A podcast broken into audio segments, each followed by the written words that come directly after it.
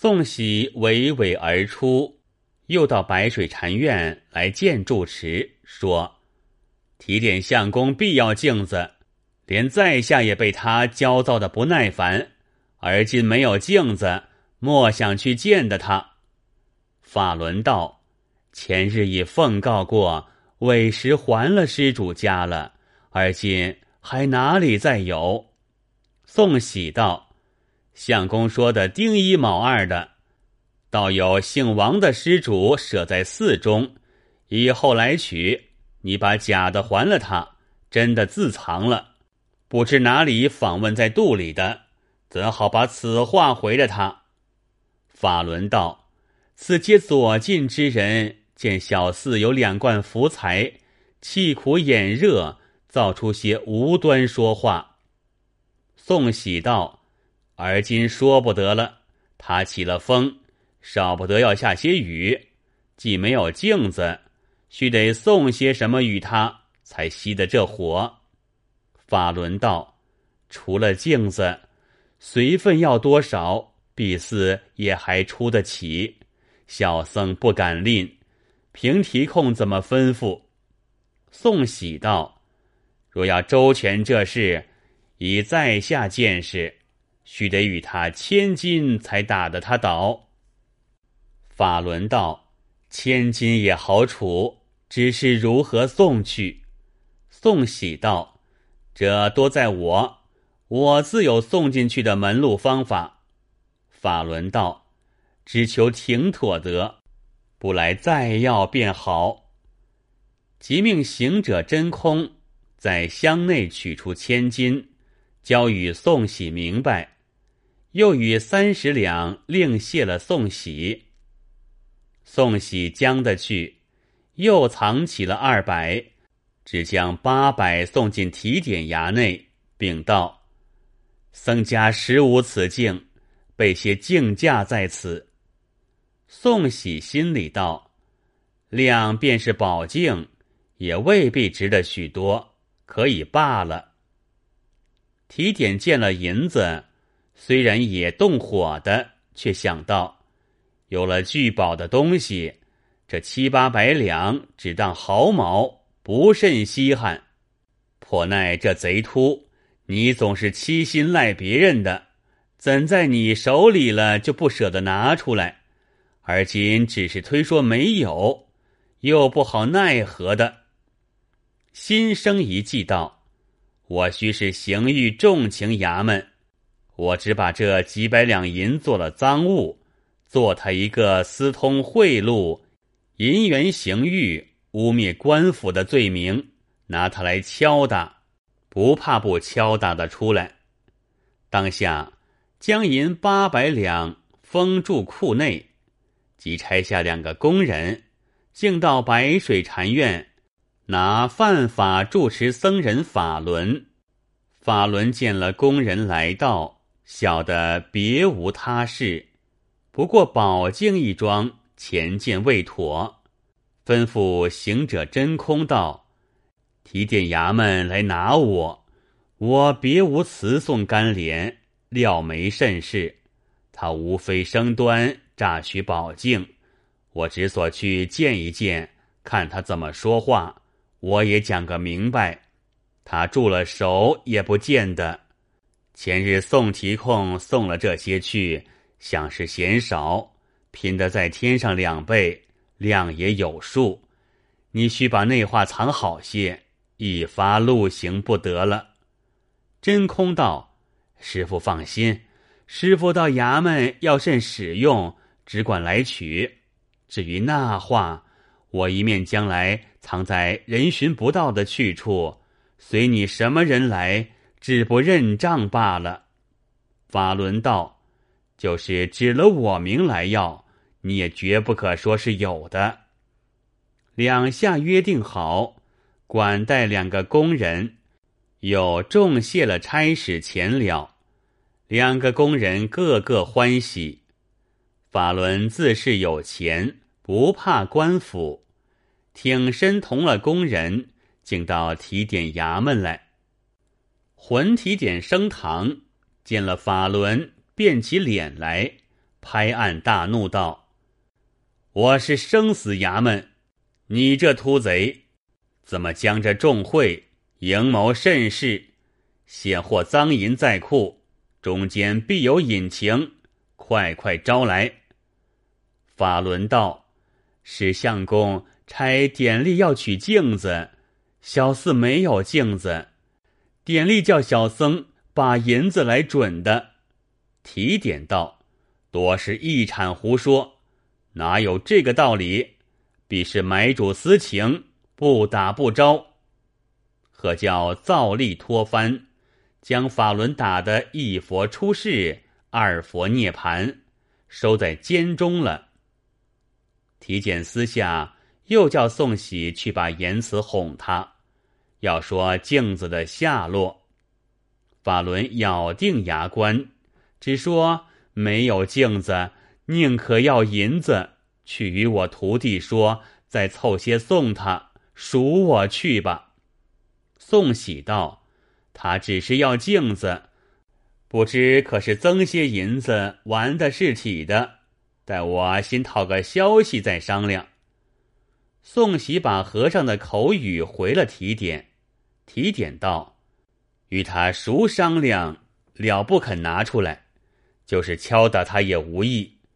我想他这镜子无非只在寺中，我如今密地差人把寺围了，只说查取犯法赃物，把他家资尽数抄将出来。”检验一过，哪怕镜子不在里头，就吩咐立点送喜，监押着四个公差速行此事。宋喜受过和尚好处的，便暗把此意通知法轮。法轮心里思量道：来时曾嘱咐行者，行者说把镜子藏在密处，料必搜寻不着。家子也不好尽抄没了我的，遂对宋喜道：“镜子原是没有，任凭乡辖中搜索也不妨，只求提控照管一二，有小徒在彼，不要把家计东西乘机散失了，便是提控周全处。小僧出去另有后报。”宋喜道。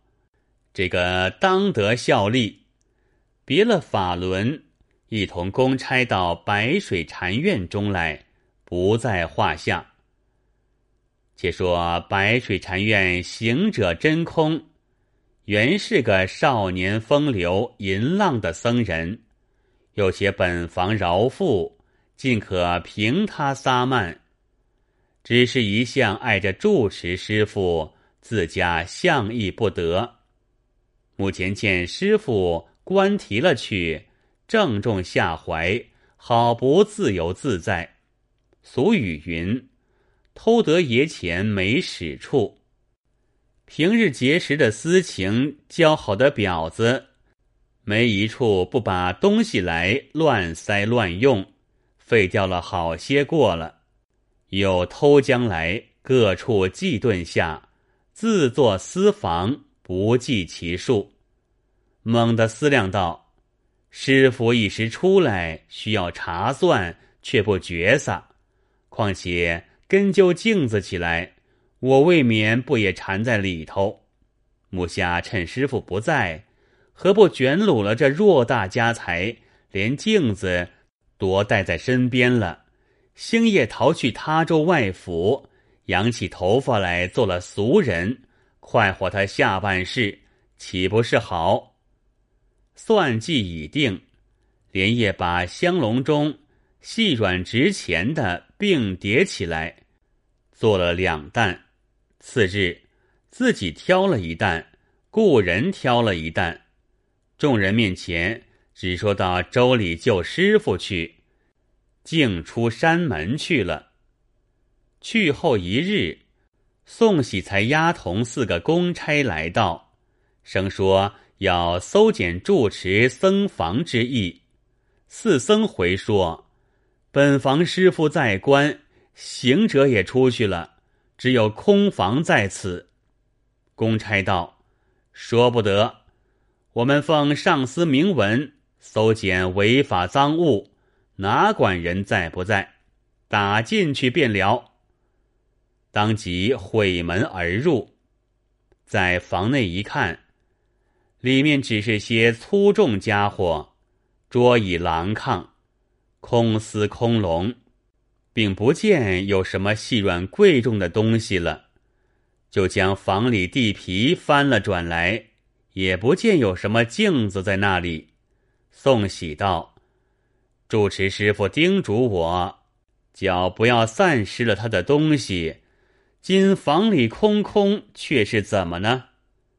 何四僧众多道：“本房行者不过出去看师傅消息，为甚把房中搬得嫩空？敢怕是乘机走了。”四个公差见不是头，晓得没甚大生意，且把一下的破旧衣服乱卷撸在身边了。问众僧要了本房僧人在逃的节状，一同送喜来回复提点。提点大怒道：“这些秃驴，这等奸猾，分明抗拒我，私下叫徒弟逃去了，有甚难见处？”立时提出法轮，又加一顿臭打。那法轮本在深山中做住持。富足受用的僧人，何曾吃过这样苦？今监禁的不耐烦，指望折些银子，早晚得脱。见说徒弟逃走，家私已空，心里一次苦楚，更是一番毒打，真个雪上加霜，怎经得起？到得监中，不生狼狈，当晚气绝。提点得知死了，方才歇手。眼见的法轮七心，到了别人的财物，受此果报。有诗为证：燕镜偷将宝镜冲，翻令施主受贫穷。今朝财散人离处，四大原来本是空。且说行者真空。偷窃了住持东西，逃出山门，且不顾师傅目前死活，一径打点他方去享用，把日前寄顿在别人家的物事多讨了拢来，同寺中带出去的放作一处，架起一辆大车，装在行李，雇个脚夫推了前走。看官。你到住持偌大家私，况且金银体重，岂是一车载得进的？不知宋时进行官钞，又叫的纸币，又叫的官会子，一贯只是一张纸，就有十万贯，只是十万张纸，甚是轻便。那住持固然有金银财宝，这个纸钞。物自有了几十万，所以携带不难。行者身边藏了宝镜，押了车辆，穿山越岭，待往黎州而去。到的竹宫西头，忽见大雾漫天，寻路不出。一个金甲神人闪将出来，躯长丈许，面有威容。身披锁子黄金，手执方天画戟，大声喝道：“哪里走？还我宝镜来！”惊得那推车的人丢了车子，跑回旧路。只恨爷娘不生的四只脚，不顾行者死活，一道烟走了。那行者也不急来照管车子，慌了手脚，带着宝镜。只是往前乱窜，走入林子深处，忽的起阵狂风，一个斑斓猛虎跳江出来，照头一扑，把行者拖得去了。眼见的真空七心，盗了师傅的物件，害了师傅的性命，受此果报，有失为证：盗窃原味非分财，况兼宝镜鬼神猜。早知虎口应难免，何不安心守旧来？再说渔翁王甲讨还寺中宝镜，藏在家里，仍旧贫穷。又见寺中日加兴旺，外人纷纷议论，已晓得和尚七心调换，没处告诉。他是个善人，只自家愿长命薄。夫妻两个说着宝镜在家时节许多妙处，时时叹恨而已。一日，夫妻两个同得一梦。梦一金甲神人吩咐道：“你家宝镜今在竹宫西头，可去收拾了回家。”两人醒来，各述其梦。王甲道：“此乃我们心里想着，所以做梦。”妻子道：“想着做梦也或有之，不该两个相同。敢是我们还有些造化。”故神明有此警报，既有地方的，便到那里去寻一寻看也好。王甲次日问着竹宫西路径，穿山渡岭，走到西头，只见一辆车子倒在地上，内有无数物件，金银钞币，约莫有数十万光景。左右一看。并无人影，想到此一套无主之物，莫非是天赐我的吗？梦中说宝镜在此，敢怕也在里头。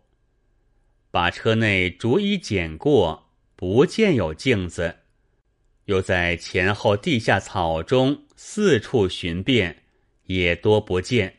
笑道：“镜子虽不得见，这一套富贵。”也够我下半世了，不如趁早娶了她去，省得有人来。